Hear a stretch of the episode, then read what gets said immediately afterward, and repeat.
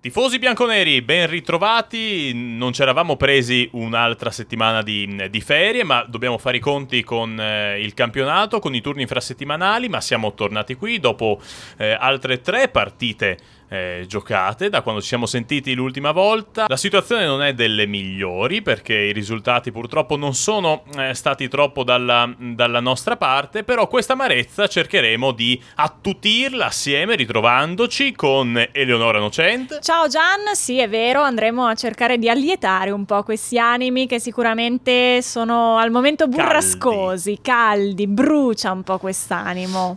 Purtroppo. Brucia il nostro animo, ma la passione rimane la nostra forza, come da slogan della società, e allora entriamo subito dentro, dentro l'arena. l'arena.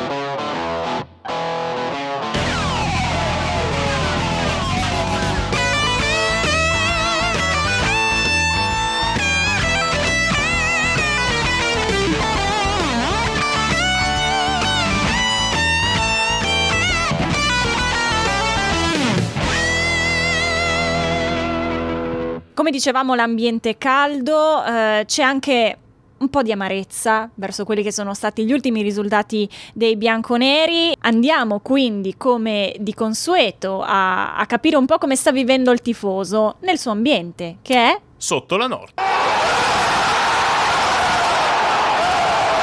Dopo il doppio pareggio contro Genoa e Lazio è arrivata la sconfitta per 3-1 contro l'Empoli, una gara considerata da tutto l'ambiente una sorta di spartiacque.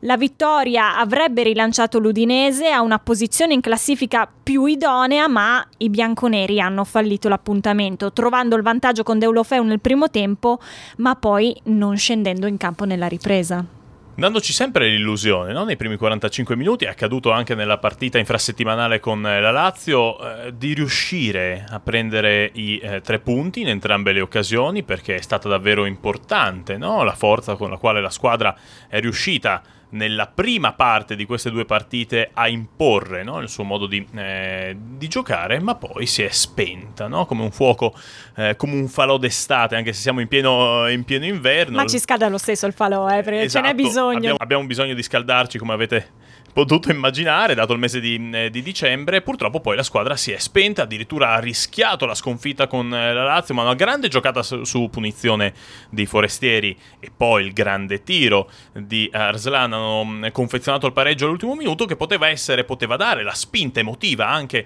per strappare i tre punti nella partita al Castellani di Empoli. Dobbiamo anche dire ai nostri, eh, ai nostri ascoltatori che una gag eh, col fatto che Empoli sia la città dei gelati. Potevamo averla preparata laddove avessimo vinto. L'avevamo ma... studiata, però. ma invece stiamo tranquilli, calmi, eh, grande umiltà anche da parte nostra. Non montiamoci la testa. Purtroppo invece così non è stato perché mm, eh, poi la partita di lunedì sera eh, non è stata delle, delle, migliori, è stata sicuramente una sconfitta molto dura da digerire che ha portato anche a degli effetti no? dentro, dentro, la squadra a livello di nervosismo e a livello anche eh, di come magari eh, la si è affrontata dentro lo spogliatoio. Andiamo a cercare anche però quelli che sono i lati positivi e mi viene in mente Isaac Success che forse è stata la vera rivelazione no? di questa partita, ha smistato bene i palloni, li ha difesi con la sua fisicità velocità ha servito l'assist per il gol di Gerardo Olofeu, avviando una bellissima azione 1-2 col catalano. Poi però dopo il sessantesimo anche lui si è spento. Si parlava anche dei cambi, no? Eh, ci si aspettava forse l'ingresso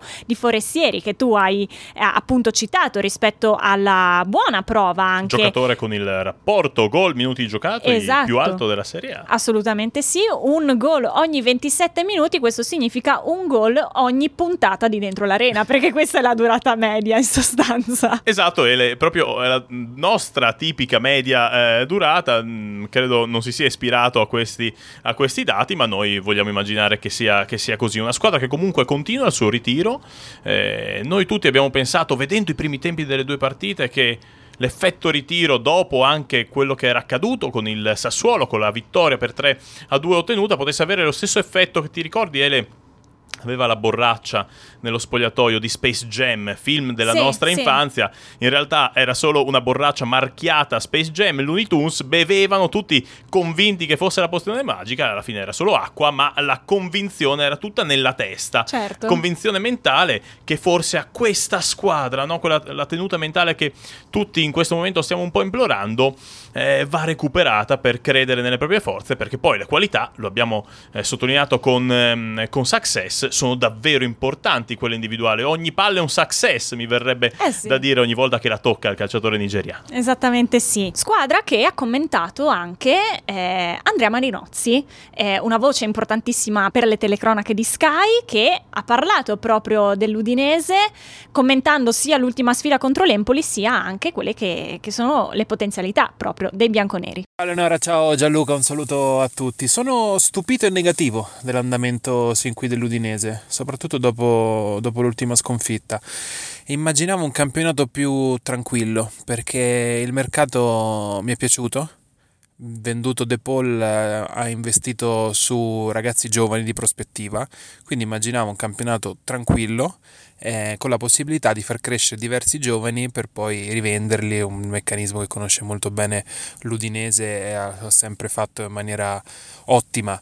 Eh, invece l'andamento lento di queste ultime giornate non me l'aspettavo. Eh, la squadra secondo me ha bisogno di maggior coraggio, quello che sta mancando in tante partite, perché non sempre affronti una squadra come ad esempio la Lazio che attacca molto, ti viene a pressare alto e quindi concede tanti spazi per le ripartenze. In molte altre situazioni c'è bisogno di maggiore fantasia per creare un'opportunità da gol. Eh, c'è bisogno di una prestazione mh, di alto livello dei giocatori di maggior qualità e quindi anche di metterli in campo. L'infortunio di Pereira è una botta pesante perché inevitabilmente è il miglior giocatore di questa squadra, anche se non stava girando bene all'inizio, o meglio, non stava girando come lo scorso anno. A proposito di mercato, l'acquisto di Beto è scintillante, prenderlo e anticipare tutte le, le migliori squadre e portare un ragazzo con questo potenziale in Italia è sicuramente una buona, una buona mossa tipica l'udinese vecchio stile. Ehm, adesso però serve la svolta, eh, serve in fretta perché secondo me l'Udinese non è una squadra che deve lottare per non retrocedere, non è neanche una squadra d'Europa, ma tornando alla partita contro l'Empoli mi aspettavo all'inizio stagione di vedere l'Udinese al posto dell'Empoli. Ringraziamo allora Andrea con questo suo audio che ci ha dato tanti spunti. Tra l'altro, Andrea, grande frequentatore delle spiagge di Bibione, dalle Anche sue noi, stories eh. Instagram. Esatto, anche noi non ci, ci siamo troveremo lì. incontrati però, esatto. Ci, Ci, troveremo, troveremo. lì, ci daremo appuntamento sul lungomare di Bibione, mm, ma ha, ha toccato parecchi punti importanti, tutti quelli che comunque anche da occhio, voce esterna all'ambiente all'ambiente friulano, all'ambiente udinese è un po' eh, quello che anche noi da dentro, no? Da dentro l'arena eh, riusciamo a percepire. C'è una squadra costruita molto bene, dalle grandi doti tecniche che probabilmente deve ancora trovare la eh, sua dimensione di, di gioco. È anche vero il parallelismo che fa con la posizione di classifica più che con la dimensione dell'Empoli, perché quella zona è anche l'obiettivo dichiarato dalla società che va perseguito perché la squadra è stata costruita all'altezza dell'obiettivo stesso. Assolutamente sì. Poi eh, consideriamo anche una sola vittoria nelle ultime 13 gare, che è un dato decisamente sconfortante se pensiamo proprio alle qualità del pacchetto offensivo in generale della squadra. Ora l'obiettivo però è trovare la vittoria al più presto. Speriamo proprio contro il Milan. E quindi cosa si fa adesso? Andiamo nella seconda rubrica del nostro podcast, cioè a casa Pioli.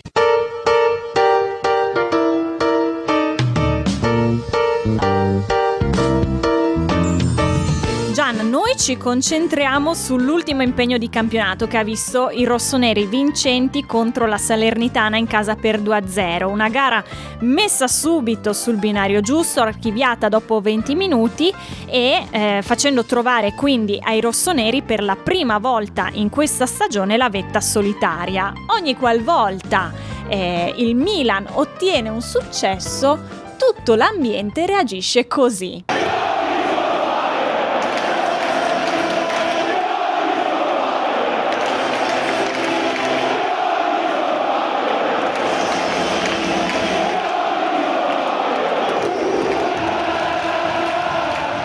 Abbiamo regalato questo contributo stile Sarabanda sulle note di Feed from Desire, noto pezzo anni 90 della musica dance. Infatti, adesso sto proseguendo questo podcast eh, dal, dalla scrivania, dal, dal, cubo. Sono chiaramente qua che stiamo ballando. Voi non ci potete vedere, ma eh, ve lo lasciamo immaginare. immaginare certo. mm, è anche però la settimana mm, di Champions League. Dobbiamo fare forse affidamento quello che è stato l'effetto sul campionato dell'ultima giornata di Champions League che aveva visto il Milan battere l'Atletico a casa sua, tornare in campionato e perdere. Quindi noi ci dobbiamo affidare a questi elementi statistici dentro comunque ad una squadra abituata in testa alla classifica in Serie A, lo aveva fatto anche nella passata stagione fino alla ventunesima eh, giornata e che ha nel suo totem Zlatan Ibrahimovic che continua a battere tantissimi record eh, da anziano, da più anziano, eh quindi sì. non solo quelli, quelli prima ma anche anche quelli di mm, calciatore più anziano a fare tante cose. Secondo non... me un po' si offende però se gli diamo dell'anziano, esatto, eh, il esatto, povero ma noi, Ibra. Ma noi glielo diciamo perché comunque magari non ci sta ascoltando e potrebbe,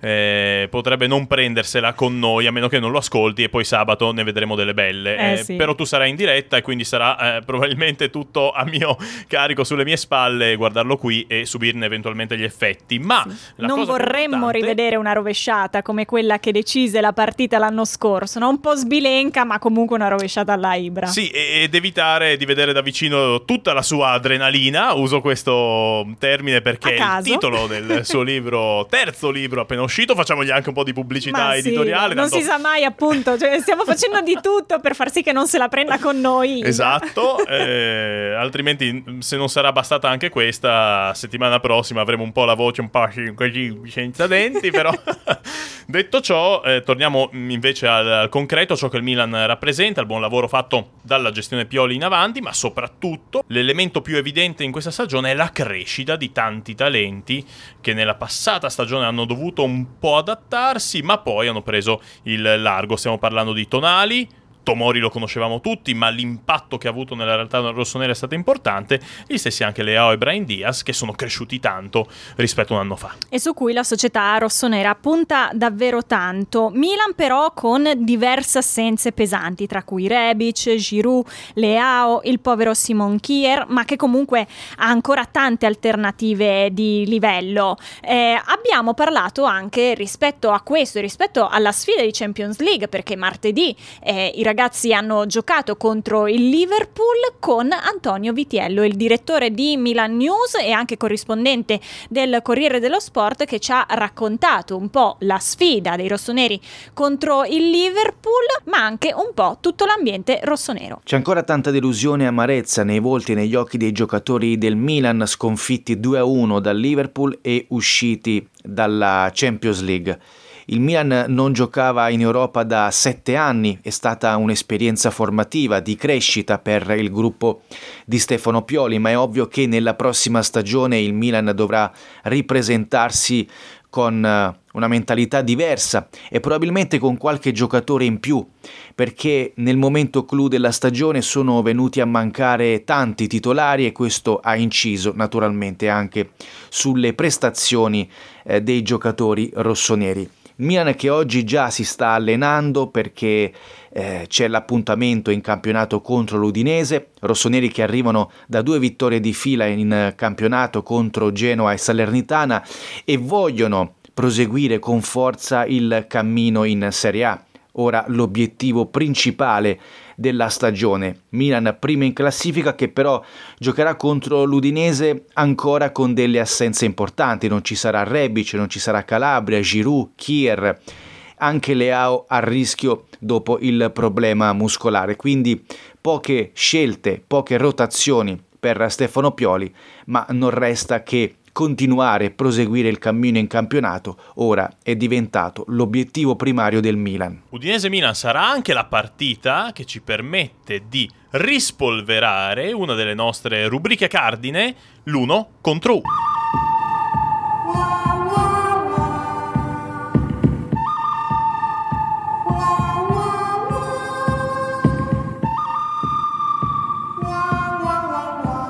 Questa settimana io e Ele abbiamo deciso di prenderci due giocatori, io da una parte, lei dall'altra. Per l'Udinese ho scelto Beto, mentre tu Ele? per il Milan ho scelto Messias. Lo abbiamo fatto perché, naturalmente, lo abbiamo letto tutti in queste settimane, le loro due storie sono particolari. Eh, sono uniche nel loro genere e un po' sono accomunate dal fatto che rappresentano tutto ciò che un bambino, un ragazzo, quando comincia a giocare a calcio, vorrebbe diventare, che molto spesso poi non riesce, non riesce a fare, però chi ci arriva, chi ci riesce come eh, Beto e Messias diventano poi delle, delle icone. La storia di Beto è particolare perché a 16 anni faceva il cassiere presso il KFC del colonnello del Kentucky, il, la catena di fast food del pollo fritto, catena che dice addirittura di avere una ricetta segreta fatta di un mix di 11 erbe e spezie per condire questo, eh, questo pollo. In realtà basta che veniate da mia zia e lo mangiate alla stessa maniera, probabilmente molto, molto più buono, ma immaginatevelo eh, in, in, Portogallo che alla cassa del, del, KFC che magari vi consegna i chicken nuggets eh, esultando, esultando muovendosi alla Oppure LeBron tu Esulti quando te li consegna. O magari io glieli chiedo esatto. in quella maniera. Immaginatevelo eh, a 16 anni, quindi ragazzo, adolescente, che sta addirittura abbandonando l'idea eh, di diventare giocatore di calcio, ma poi, come tante casualità nella vita, godendosi un'estate eh, sulle spiagge portoghesi, incontra il presidente del Tires, una squadra sempre lusitana. Mi piace molto questa, questa parola. A proposito di lusitani a marzo, dovremmo prenderci cura di loro in una certa maniera. Ma detto ciò, sì. torniamo alla storia di, eh, di, Beto, perché incontra il presidente appunto eh, del Tires che lo convince a tornare a giocare, a patto però di tornare a farlo per una stagione con la squadra B, con la squadra riserve, con coloro che giocano di meno. Però fu la sua eh, fortuna. Mm, naturalmente poi in questo percorso di ritorno al, al, calcio anche il suo allenatore portandogli gli esempi di come bisognava fare a suo avviso per diventare grandi, cioè dicendogli di arrivare primo al campo, andandosene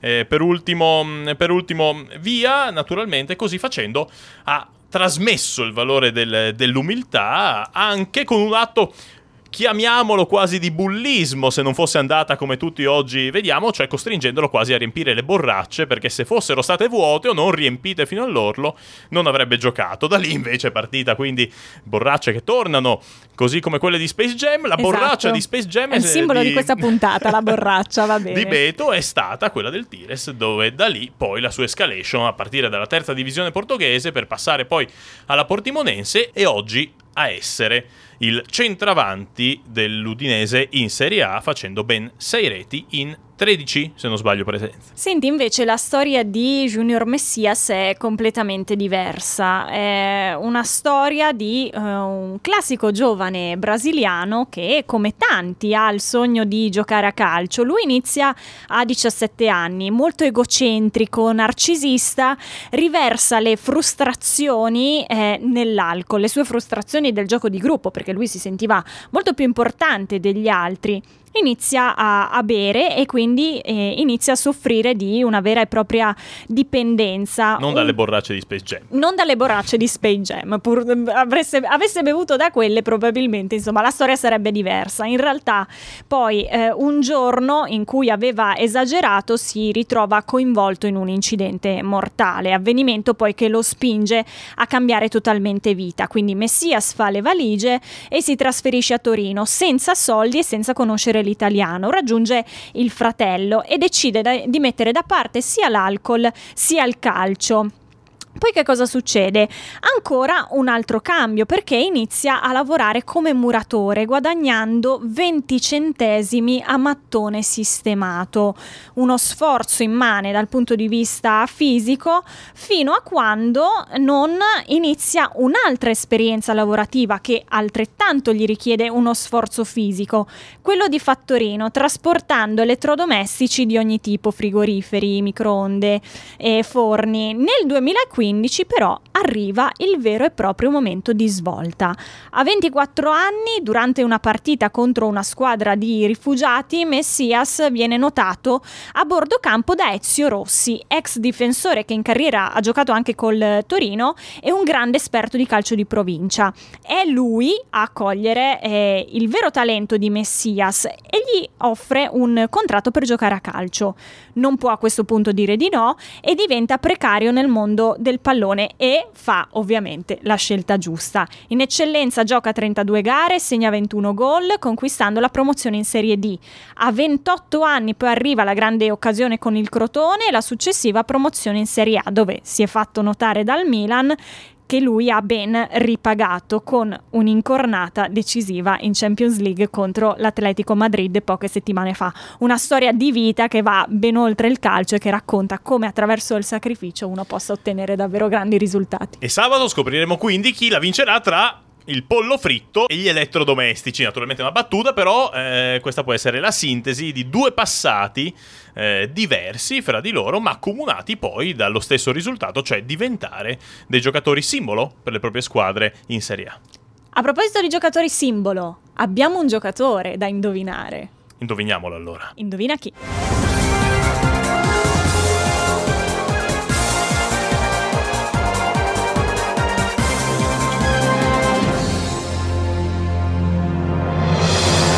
E allora, come al solito, c'è una leggera tensione non appena sentiamo questa sigla.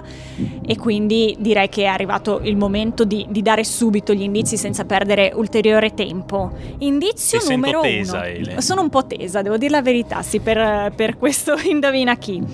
Con la sua nazionale under 21 è arrivato in finale agli europei di Slovacchia 2000 un bel risultato Gian per una nazionale che non è proprio tra, tra le prime eh, a cui si pensa per la vittoria di un europeo. Il secondo indizio, invece, riguarda la bagarre tra due allenatori che lo hanno avuto che si contendono la paternità di chi lo ha scoperto per primo. Perché da qualche parte si legge scoperto da Zeman, ma poi è intervenuto anche Gigi De Canio, conosciuto molto bene da queste parti, che ha detto come fosse stato lui a segnalarlo all'epoca a Gino Pozzo, da quel momento in poi l'Udinese lo andò a vedere questo giocatore e poi lo acquistò definitivamente. Dopo l'indizio dedicato alla sua parentesi in bianconero, parliamo anche della sua parentesi con il Milan, ma parliamo in realtà di un momento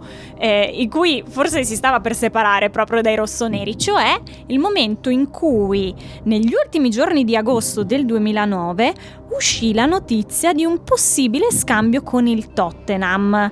L'indiziato del nostro Indovina chi sarebbe andato in Inghilterra in cambio di un giovane ragazzo di nome Gareth Bale, che allora giocava come terzino sinistro e chissà come sarebbe stato il campionato italiano con un Gareth Bale in più.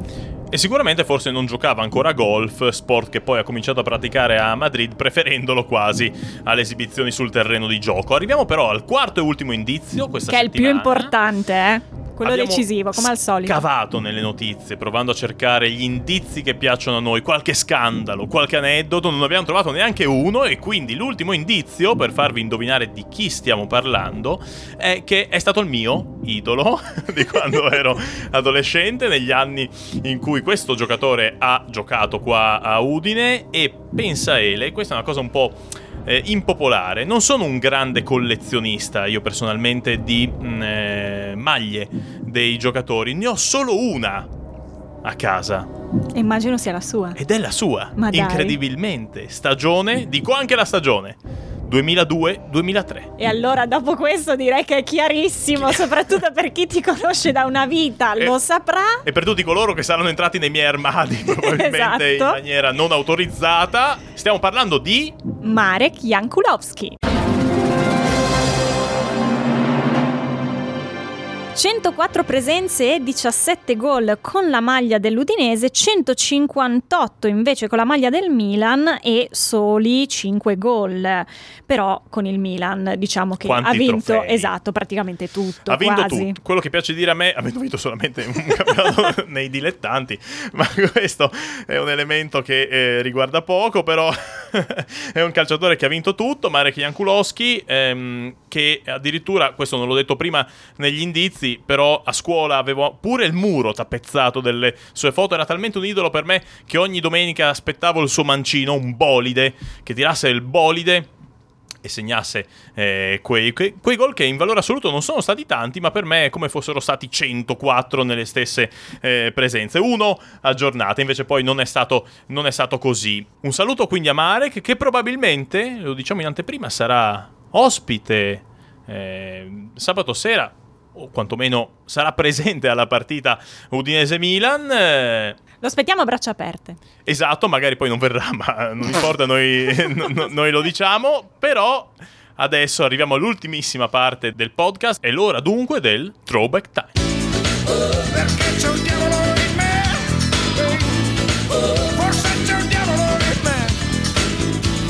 Si trattava, Gian, di una serata di gala, esattamente come quella che ci aspetta sabato. Erano le 20.30 del 16 maggio del 2009. Tra l'altro una sfida decisiva perché in quell'occasione si poteva consegnare matematicamente lo scudetto all'Inter. E così avvenne, proprio per una grande prova dell'Udinese.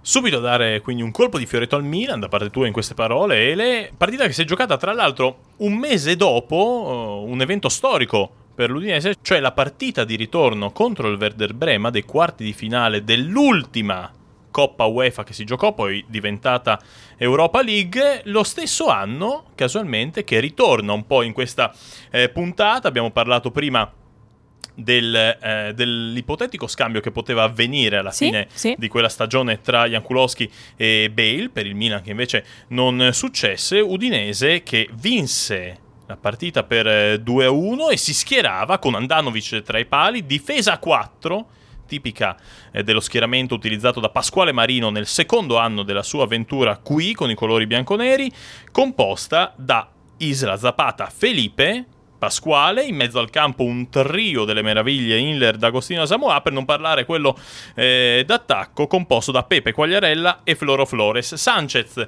partito dalla panchina di Natale in quel periodo, credo fosse ancora fuori per infortunio subito con, eh, con la nazionale, pochi giocatori di quella squadra che eh, in quel momento scese in campo che ancora giocano. Tra cui Andanovic e Sanchez che eh, al momento sono ancora in, in, campo, giocano ancora proprio con, con l'Inter. Inter. Oltre al redivivo Quagliarella. Certo. In campo c'era anche Jan Kulowski con eh, la maglia del Milan e c'era anche un Paolo Maldini dove in quel match raggiunse le 900 partite in carriera. Insomma, un gran bel traguardo è per Paolo Maldini. Bellissimo traguardo per l'eterno Paolo. Ce ne mancano 893 di puntate del podcast per arrivare allo stesso numero delle presenze di Paolo Maldini toccate in quella serata serata. Ricominceremo ovviamente dalla prossima puntata. Settimana prossima, giovedì, sempre dentro, dentro l'arena. l'arena.